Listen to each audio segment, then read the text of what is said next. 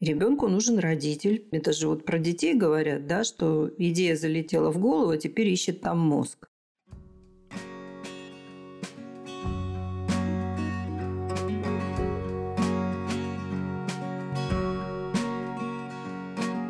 Всем привет! С вами снова подкаст «Мы родители. Миссия выполнима». Автор контента подкаста – врач-психотерапевт Единого реестра психотерапевтов Европы Марина Витальевна Лазовская – Наш подкаст – это оазис внимания для людей, у которых уже есть свои дети, то есть, собственно, родителей, и для нашего внутреннего ребенка, субличности по Эрику Берну. Именно эта субличность помогает чувствовать радость жизни и принимать ее во всем разнообразии. Здорово, правда? А миссия выполнима. Скорее подписывайтесь. Мы, Марина Витальевна и я, Дарья Лазовская, дочь и сама мама троих детей, записали эпизод о детях как о непосредственных участниках всех событий и настроений в семье – на примере кейсов, ситуаций из жизни и вопросов от волонтера нашего проекта, тоже мамы, мы расскажем, что может травмировать, а что послужит опытом для общения за пределами дома, где границы интересов каждого из членов семьи и как соблюдать их целостность. Вы увидите, как работают алгоритмы, ключевые элементы навыка последовательности. Каждый выпуск подкаста мы пишем вместе с вами во время живой трансляции, а это настоящее интерактивное шоу, Ждем вас каждую неделю по пятницам в 10.00 по московскому времени в нашем телеграм-канале «Не психуй». Активная ссылка в описании выпуска. Так, а у нас вот такой вопрос. Марина Витальевна, пожалуйста, помогите разобраться в ситуации. Мне кажется, что в ней речь пойдет о состоянии моего ребенка, ребенка с большой буквы.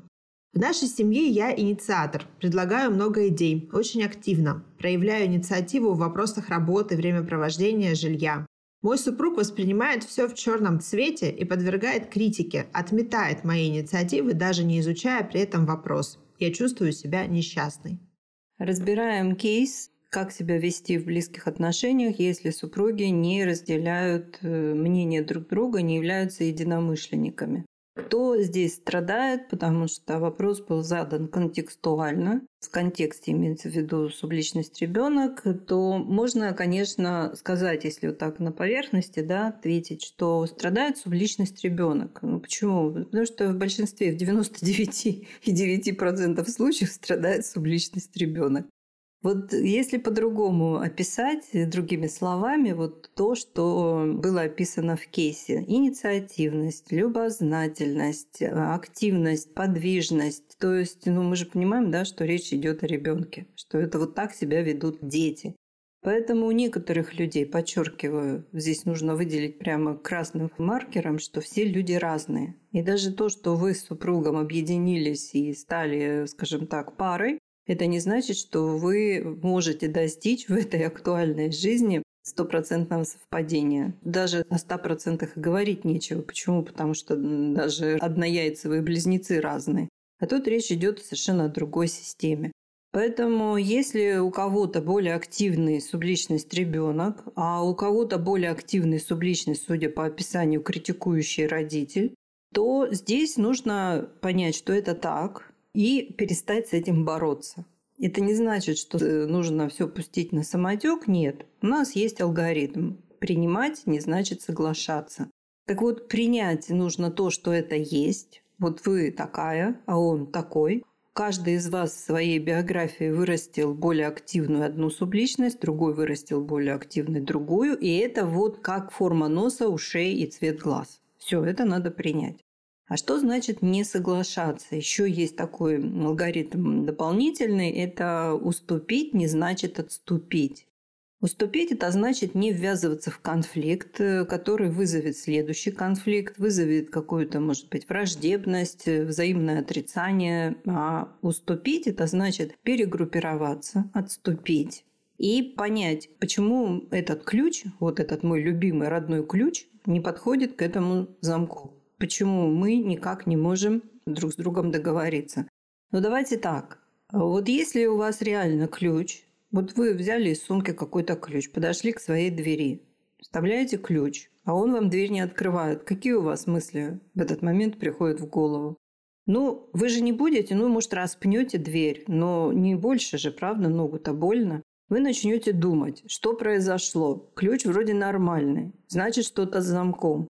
Может быть, кто-то поменял замок в ваше отсутствие. Такое тоже бывает. Может быть, дом не наш? Наш. Может, не наш да. этаж? Наш. Вот, вот, вот. Поэтому ссориться, бить друг друга ногами не конструктивно, а конструктивно отступить и понять, что если эта идея, с которой я выхожу на границу контакта, для меня важная, то значит мне нужно изобрести такую форму подачи, при которой меня будут слушать. То есть понять, что не надо пытаться квадрат свой, вот которые у вас есть, ваше мнение, вставлять в круг, потому что это бесполезно. Нужно понять, как сделать так, чтобы вас хотя бы могли услышать. Если не согласиться, там, не принять ваше мнение, мы же все этого хотим, мы же самые умные, обожаем всех учить и лечить. Нет, а именно достичь какого-то компромисса.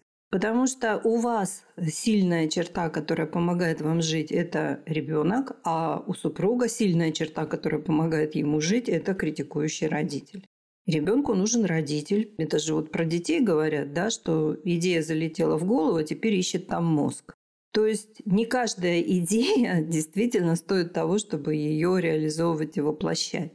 Поэтому есть такая стабилизирующая, уравнивающая система, как внутренний родитель. Поэтому нужно найти способ, э, как учиться договариваться с близкими людьми. У нас для этого есть прекрасный наш любимый инструмент, называется метод меморандум. И если вы хотите, или, может быть, вы уже о нем знаете, то вот как раз стоит заинтересоваться этим тренингом и научить себя правильно разговаривать так, чтобы была возможность быть услышанным. Да, метод меморандум это отличная штука, а ее, по-моему, у нас на ФБ, да, мы проходим.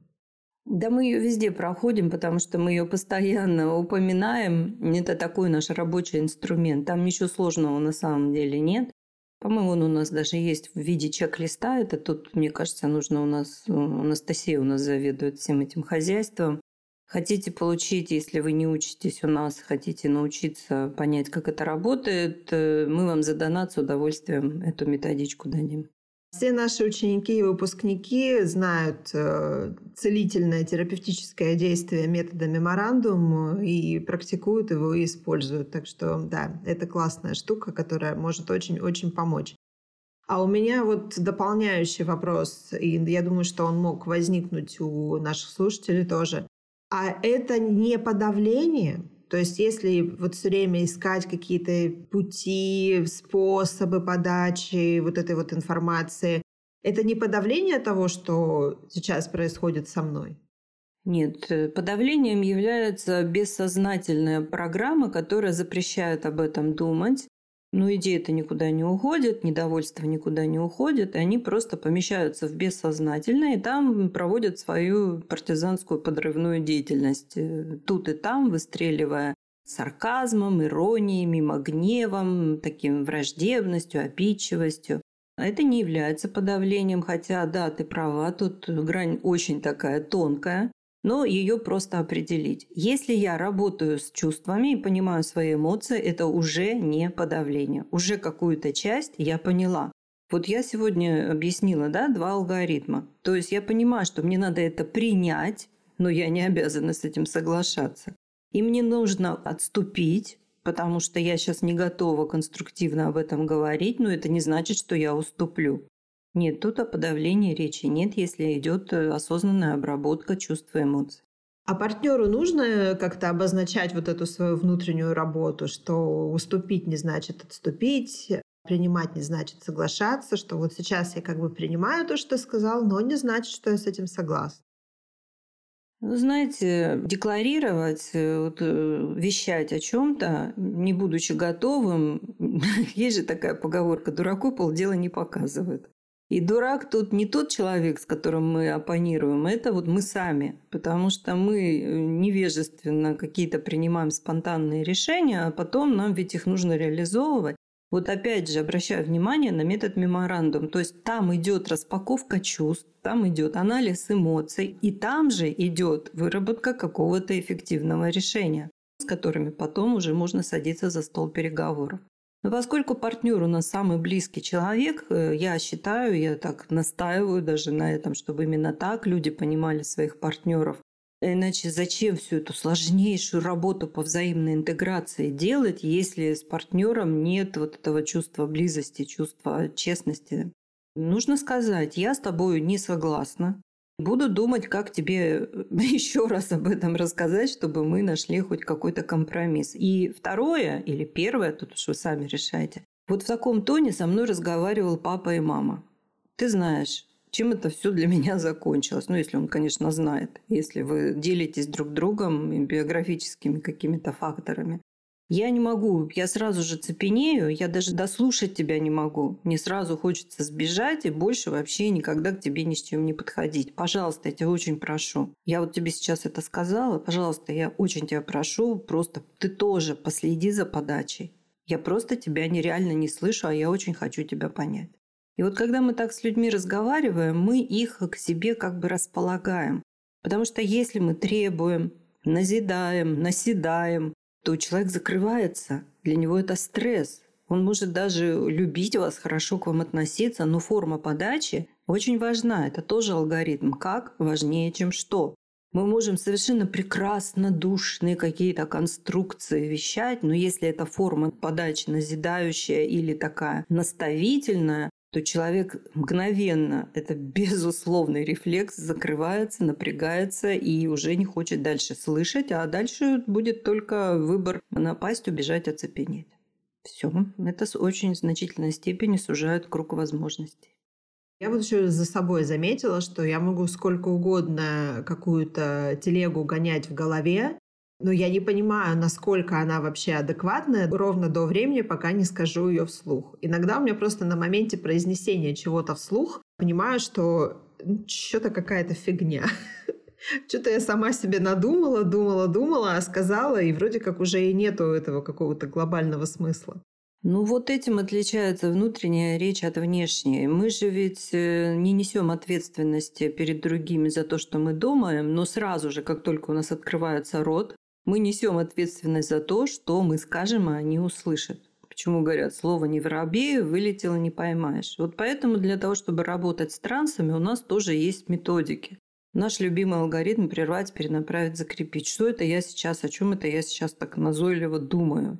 Это что, действительно вот именно то, что сейчас занимает пространство всей моей жизни? И э, у нас, например, студенты первого, второго и третьего курса ведут тетради. Называется тетрадь, ну, для ФБ это история героя, потому что история только начинает писаться. А для уже формулы любви, формулы уникальности называется путь героя, потому что это уже героический путь описывается. И вот там как раз э, ежедневные записи помогают проанализировать вот эти вот любимые трансы – Действительно, это стоит того, чтобы я открывала рот и что-то с этим делала. Или это просто мой какой-то вот такой транс, психика о чем-то беспокоится, и поэтому пытается с этим что-то сделать. Магазин возможностей – это подборка курсов школы самосоздания, инструментов на научной основе с учетом знания и понимания алгоритмов жизни. Каждый курс – устойчивая инвестиция в изменчивом мире. Они не портятся и не устаревают. Курсы инструменты качественны, эффективны, уникальны и долговечны. Они проверены на практике и показывают высокие результаты. А еще адаптируются под владельца и развиваются вместе с ним. Выбирайте курс, пользуйтесь возможностями, живите лучше. Активная ссылка в описании выпуска. Вот у нас такой вопрос тоже в продолжении темы. Марина Витальевна, скажите, пожалуйста, можно ли честным разговором исправить ошибки, допущенные в воспитании детей, или бывает уже поздно? Ну вот у меня как бы вопрос, а честным разговором с кем? С партнером или с ребенком? Ну, видишь, не уточнили. Ну, давайте разберем кейс. Итак, разбираем кейс. Отношения равно честность. Или можно назвать по-другому, без честности нет отношений все, что называется отношениями, но где не практикуется честность взаимная, взаимная, подчеркиваю, это общение. То есть у людей есть что-то общее, что их связывает, но они не обязаны стараться, скажем так, приносить, привносить вот в этот процесс, в этот контакт что-то очень важное, чем будет обмениваться с другим участником контакта. Если ошибки вы знаете, ну, видимо, вы уже стали так понимать более себя, осознавать свое поведение, свои привычные паттерны. вы уже поняли, что вы совершили какое-то количество ошибок. Во-первых, нужно просто взять, положить руку на сердце и сказать «я прощаю себе все, ибо не ведала, что творила». Так понимаю любовь. Я говорю от женского лица, ну потому что в основном такие вопросы женщины задают. Я это делаю достаточно регулярно, потому что от невежества вот все ошибки, которые родители совершают, любящие родители, хорошие родители, ни в коем случае не маргиналы, они совершают это по невежеству. Потому что никто их не научил, никто им не показал, как правильно, и вот алгоритмы выстраивания отношений с детьми нарушаются из поколения в поколение и передаются по наследству. Поэтому очень важно себе все простить. Если дети уже взрослые, не надо, вот знаете, я обожаю этот фильм, он у нас, кстати, есть на кинотерапии Шерли Мерли в великолепном исполнении Инны Чуриковой, которая, к сожалению, недавно нас покинула. Ой, как она играла эту вот прекрасную женщину с ведром капусты. «Прости меня, Господи, Кешенька, дуру грешную!» И бросается ему в ноги на колени. Потрясающе! Я готова это смотреть, ну, бесконечно. Вот этого делать не нужно. Ну, потому что персонаж Инны Чуриковой была хронически нетрезвая дама и реально накуролесила по молодости. Поэтому бросаться в ноги и каяться не надо. Я знаю, что есть некоторые психологи так сориентированные, что они клиентам как бы показывают палитру тех ошибок, которые совершили их родители, и, собственно, настраивают их на то, что все зло в жизни из-за того, что вот родители совершили эти ошибки. И фактически таким подходом они нарушают алгоритм, завещанный нам великим Карлом Густавом Юнгом. Важно не что сделали с тобой, а что ты сам сделал с тем, что сделали с тобой. Поэтому, если вы понимаете ошибку, если вы ее видите в поведении ребенка, если вы уже полностью осознаете, что это результат вот какого-то вашего воздействия, которое, подчеркиваю, совершили по невежеству, и если это вас ранит, ну, например, неблагодарность, равнодушие ребенка, повторяющаяся из раза в раз. Вы можете сказать, если ребенок, подчеркиваю, уже выросший, вот то, что меня сейчас больно ранит, я понимаю, что это результат э, моего воздействия на тебя. Да, я была невежественна, не знала, что делаю. Сейчас вот все бумеранги прилетают ко мне. То есть вы создаете ситуацию, при которой ребенок начинает слышать вас он начинает к вам прислушиваться, что вы не предъявляете ему претензий, почему ты со мной мало общаешься, почему ты со мной так резко, грубо разговариваешь, без всяких почему. Он понимает, что вы уже больше на него не нападаете, а приглашаете вот к какому-то другому, более конструктивному общению. И он начинает смягчать свои позиции, потому что он понимает, что раз на него не нападают, зачем ему резко нападать в ответ или защищаться, уходя в игнор. Поэтому мы ошибки исправляем индивидуально по месту их производства, так скажем. Это тоже алгоритм. Все во мне начинается, во мне развивается, от меня распространяется. То есть если мы умеем осознавать даже свой прошлый опыт, свое поведение в прошлом, они уже сейчас нас меняют в настоящем и, соответственно, меняют палитру, мозаику наших отношений с близкими людьми. А с какого возраста можно с ребенком такой разговор практиковать? Ну, с того возраста, когда ребенок начинает, э, скажем, уже осознавать свои мысли, у него появляется такое более структурированное сознание, и с ним можно уже честно разговаривать. Потому что, еще раз, честность очень важна. Без честности отношения не могут быть понятные ни одной, ни другой стороне. Отношения – это очень сложная система взаимных взаимодействий, когда мы даже сами не понимаем, почему мы делаем то или иное, как мы можем понять это в отношении другого человека. Поэтому мы честно говорим о чувствах, мы честно обмениваемся информацией друг о друге, и тогда наши отношения становятся более конструктивными и более доверительными. Ну, это, в общем, такой, да, бывает болезненный вопрос, но я вот замечаю, что чем больше к детям относятся как к деточкам, и э, мало говорят э, и о чувствах в том числе, там у детей тоже формируется такое, ну, даже не то, что отсутствие эмоционального интеллекта, а просто как бы тоже вот невозможность дальше говорить с кем-то еще в таком же ключе. Ну, разумеется, потому что родители абсолютно всему учат детей не то что учат, а дети полностью перенимают по умолчанию все, что они видят вокруг, И поступки, слова, лексику, все перенимается, полностью перенимается, просто компоновка потом происходит с другим родителем, и родители друг друга не узнают. И когда у них начинается, например, острая фаза противостояния, ведущая к разводу, родитель видит в ребенке худшие черты своего соавтора по ребенку. Он не видит свои худшие черты, он видит черты того, на кого он обижен, кому у него есть претензии. Поэтому, конечно, если, например, возьмем ну, такую ситуацию, ребенок растет в семье двуязычных, ну вот, например, там немец и русский, да, и если с ним говорят только по-русски, он не сможет, ему будет очень трудно учить немецкий язык. И наоборот, если с ним говорят только по-немецки, потому что, например, семья живет в Германии, он э, не будет понимать, он забудет русский язык. Точно так же и во всем. Если родители ребенку что-то показывают, вот я сознательно не хочу употреблять слово учат вот в том именно назидательном ключе, но они что-то показывают своей жизнью, то ребенок это впитывает по умолчанию. То есть на словах можно транслировать одно, а поведением показывать совсем другое. Ой, это такая тема допель-мораль, двойная мораль. Родители постоянно ею пользуются, забывая, вернее, даже не зная, что дети лучшие эксперты в области двойной морали. Они точно знают, когда им врут. Вот так вот они устроены. Потом у них это чувство притупляется, потому что они сами начинают врать. Но вот дети четко осознают э, вот это вот расхождение. То есть родители говорят одно, а делают другое. И когда родители это апеллируют к тому, что вот ты вырастешь, тогда тебе будет это можно, то здесь э, нужно понимать, вы действительно вот именно это хотите, чтобы ваш ребенок делал, когда он станет взрослым. Подумайте об этом более серьезно. У нас э, со старшими дочками яркие проявления допель-морали — это семейный мем когда что-то такое происходит, они сразу мне кричат «Допель-мораль!» Я говорю «Да, это допель-мораль!»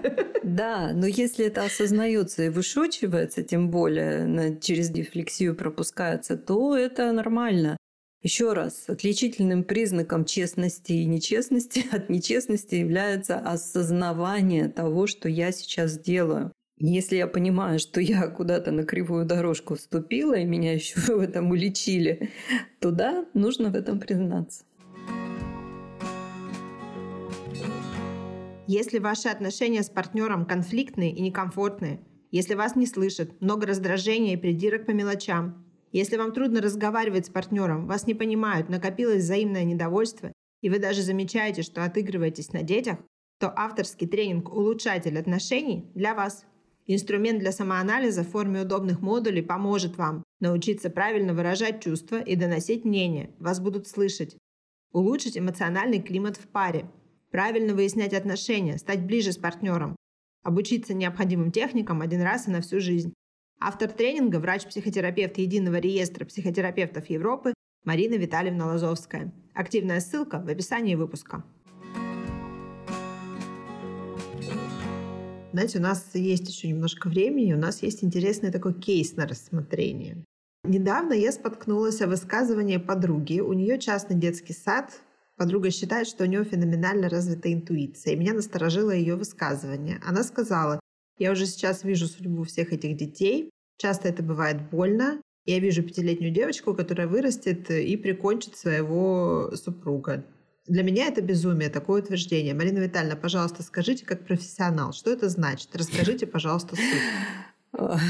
Моя субличность психиатр, просто уже ушки стоят на макушке, шерсть на хребте поднялась в ирокез. Э, ну, я как психиатр, еще раз, я не могу ставить диагнозы заочно, как вы понимаете, но вот э, среагировала моя профессиональная чувствительность. Когда человек начинает э, заявлять что-то в плане истины в последней инстанции, то здесь нужно сразу же подумать о паранояльном бреде. То есть это такой сверхценный бред, который бывает у больных э, шизофренией. Надо сказать, что шизофрения сейчас в значительной степени мимикрировала, приобрела новые такие современные формы. И если раньше довольно-таки просто было еще там ну вот, когда я училась, 30 лет назад еще достаточно просто было ставить диагноз, где она, где не она. Сейчас это уже все намного стало сложнее. И тем не менее, знаете, так зайду издалека. Вот Эйнштейн говорит, что в мире все детерминировано, то есть все находится в плоскости причинно-следственных связей. И он еще такая у него есть фраза «Бог не играет в кости». То есть, если нам кажется что-то случайным, то это не случайно. Просто мы не видим, причины и следствия отстоят очень далеко друг от друга, мы не в состоянии их своим мозгом осознать. А у Пушкина, другого визионера, есть прекрасное четверостишье, три строки из которых знают все, а четвертую, ну, практически мало кто знает. Я его воспроизведу. «О сколько нам открытий чудных готовит просвещение дух. И опыт сын ошибок трудных, и гений, парадоксов друг, и, внимание, случай, Бог изобретатель». То есть верить Эйнштейну, верить Пушкину. Тут, как говорится, вопрос выбора. Но просто нужно понять, что если человек что-то безапелляционно заявляет, это два варианта. Либо у него сверхценный бред, либо он находится в такой острой фазе атеизма. То есть отсутствие его веры во что-то вот такое глобальное, связующее, общее такое смысло придающее всему, что есть э, и живет на планете Земля, и самому, собственно, шарику нашему, то есть его вот этот вот атеизм достиг каких-то вот таких уже острых воинственных форм, раз он позволяет себе заявлять вот такие вот вещи. Но таких людей сейчас много, и у этого даже есть термин «воинствующее невежество». Такие люди, как правило, сейчас в открытом пространстве, в социальных сетях вот ведут холиварные войны. Холиварные, ну это вот кто знает английский язык, это священная война. То есть человек какую-то идею принял, он в нее уверовал, ну вот те же плоскоземельщики там или конспирологи, это вот их любимое занятие. И они все, они зашориваются, у них отметаются полностью другие возможности, они никого не слышат, их невозможно переубедить ничем. Почему? Потому что им с этой идеей жить намного легче. Она множество вещей объясняет, которые раньше этого человека мучили. Поэтому какой из этих вариантов я точно не могу сказать, но я думаю, теперь есть выбор. И э, что бы сделала я, встретившись с таким человеком? Я бы защитила себя в первую очередь от того, чтобы, ну, скажем, считать себя другом, подругой. Я бы сказала именно то, что я думаю, что никто не имеет права, особенно если человек при этом декларирует, что он там верит в Бога, Никто не имеет права не давать людям развиваться так, как они хотят, так как это задумано высшей силой, опять же подчеркиваю, если есть вера в это, и вмешиваться безапелляционно в судьбы людей, которые полностью вам доверяют, маленькие дети. То есть я бы резко закончила общение с этим человеком. Именно потому, что это опасно поддерживать таких людей, они от того, что мы молчим, крутим там себе у виска и молчим. Это не просто какой-то нейтральный поступок. Это то, что помогает этим людям уверовать, что они правы, сбиваться, грубо говоря, в банды и потом вот идти войной на какие-то нормальные, человеческие, проверенные тысячелетиями ценности, культуры, морали, этики. Ну вот как-то так. Ну и плюс э, к тому, что такое сейчас широкое влияние имеют соцсети, и у людей, у каждого есть один и не один рупор, откуда можно все это вещать. К сожалению, сейчас трудно отличить одного от другого. Ну вот если бы потом я узнала, что она все-таки сходила каким-то чудом попала на обследование к психиатру, ей поставили диагноз, ну я бы стала, может быть, ее поддерживать, помогать, чисто чтобы человек, ну скажем так, мог жить. Но еще раз я хочу прямо повторить это, что вот это вот э, невмешательство, вот это вот замалчивание, оно сейчас стоит очень дорого. Вот от него все беды. Потому что мы тут промолчали, здесь не высказали свое мнение. И просто человек мог бы задуматься, услышав нас, что, может, господи, правда, меня что-то, может, куда-то не туда несет. Но все-таки дело вроде человек говорит, да и верю я этому человеку, это моя подруга. Но мы молчим, и зло от э, бездействия распространяется. Ведь баланс мира, я уже говорила об этом, это возобновляемая настройка и зависит от того, сколько в единицу времени сейчас людей делает добрые поступки, а сколько злые. Ну да, в контексте детей, если вы заметили, что какое-то такое поведение есть у тех, кто взаимодействует с вашими детьми, педагоги, школьный административный персонал, где-то, может быть, в каких-то группах и так далее, про это, конечно же, тоже не стоит молчать и ждать, что рассосется само. Да, следует помнить, что зло распространяется от безнаказанности. И несмотря на то, что зло творить легче, вернее, чтобы творить зло, ничего просто не надо делать, чтобы делать добро, мы все равно инстинктивно тянемся к тому, что является вот хорошим, правильным. Но наши инстинкты настолько притуплены, и мы детям притупляем эти инстинкты вот именно этим бесчувствием, что мы не разговариваем о чувствах, не делимся этим инстинкты притупляются, и просто зло начинает захватывать все больше и больше людей, именно потому что люди просто не знают, как этому противостоять. А если начинают этому противостоять, то делают это неправильно, попадают под раздачу и еще больше верят после этого, что не стоит оно того, чтобы поддерживать мир и добро. К сожалению, это так. Марина Витальевна, у нас еще есть э, много вопросов, но я хочу, вот у нас есть один вопрос, он как раз в контексте детей, и вот тоже про то, как с ребенком разговаривать, и кто и как с ним может разговаривать. Здравствуйте, Марина Витальевна. Скажите, пожалуйста, что означает, когда сын 8 лет показывает рисунок или поделку и спрашивает, нравится ли мне?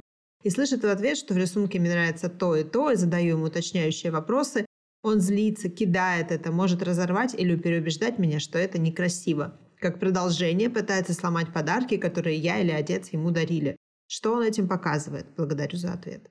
Разбираем кейс. С удивлением обнаружили, что ребенок уникален. Так вот, если ребенок вам показывает какое-то свое творение, а вы, судя по описанию, знаете алгоритм, как правильно делать обратную связь, то вполне возможно, что вы это все правильно делаете, но ребенку-то нужно не это. Ему нужно просто чтобы вы отреагировали, сказали, о, прикольно, даже лучше, чем вчера. И он, например, скажет, нет, это все гадость, это все ерунда. Спокойно смотрите на это. Смотрите, что ребенок выражает свои эмоции. И просто скажите, что если тебе не нравится, как я реагирую на твои рисунки, скажи мне, пожалуйста, друг мой, как я, по-твоему, должна на них реагировать? Сказать, что это дрянь и что оно не стоит той бумаги, на которой это все нарисовано? Скажи мне, восьмилетний ребенок уже сообразит. А первое, что он сообразит, он поймет, что что-то тут не так с его поведением, раз мама переменила тактику, и теперь и она не ведется вот на эти манипуляции, на сбор внимания, которые он усвоил когда-то, может быть, в детстве, в раннем. То есть, когда ребенок начинает вести себя негативно, неуживчиво, капризно, тем более агрессивно, значит, он просто где-то, когда-то, его психика отличнейшим образом поняла, что вот так можно тоже собирать внимание. Негативное внимание – это тоже внимание. И его просто нужно переориентировать мягко, но настойчиво на то, чтобы внимание он уже собирал более такими позитивными способами. Просто нужно ну, еще раз мягко, но настойчиво эту стрелку перевести в мирное русло. Самое главное не вестись на капризы. Если речь идет о вреде имуществу, здесь нужно очень строго сказать, что ты не имеешь права это делать, потому что это куплено на деньги, которые заработали мы. Если тебе не нравятся эти игрушки, вот тебе коробка, собирай, и мы с тобой вместе отнесем их в детский дом. Детям, которым повезло меньше, чем тебе. Да, вот это вот, кстати, момент с тем, чтобы собрать игрушки в коробку и отнести их тем, кому они понравятся больше, иногда бывает просто решающим аргументом. Да, с детьми надо разговаривать. И самое главное понимать, что ребенок зависим от вас, он зависим от вашего внимания. Так же, как все растения, все формы жизни на планете Земля зависят от Солнца, таким Солнцем вы являетесь для своего ребенка. Марина Витальевна, спасибо вам за то, что мы совсем справились. Все ситуации рассмотрели, все кейсы провентилировали. Да, благодарю тебя, Дарья, тоже. И я чувствую такое хорошее чувство удовлетворения, что мы столько можем приносить людям пользы. Благодарю вас, друзья, за внимание и берегите себя. До новых встреч. До новых встреч. Хороших вам а, предстоящих выходных. Хотите задать вопрос или предложить ситуацию для разбора? Пишите продюсеру проекта, мне. Контакты в описании выпуска. Слушайте наш подкаст, чтобы научиться менять старое на хорошее, и подписывайтесь на любых удобных вам подкаст-платформах.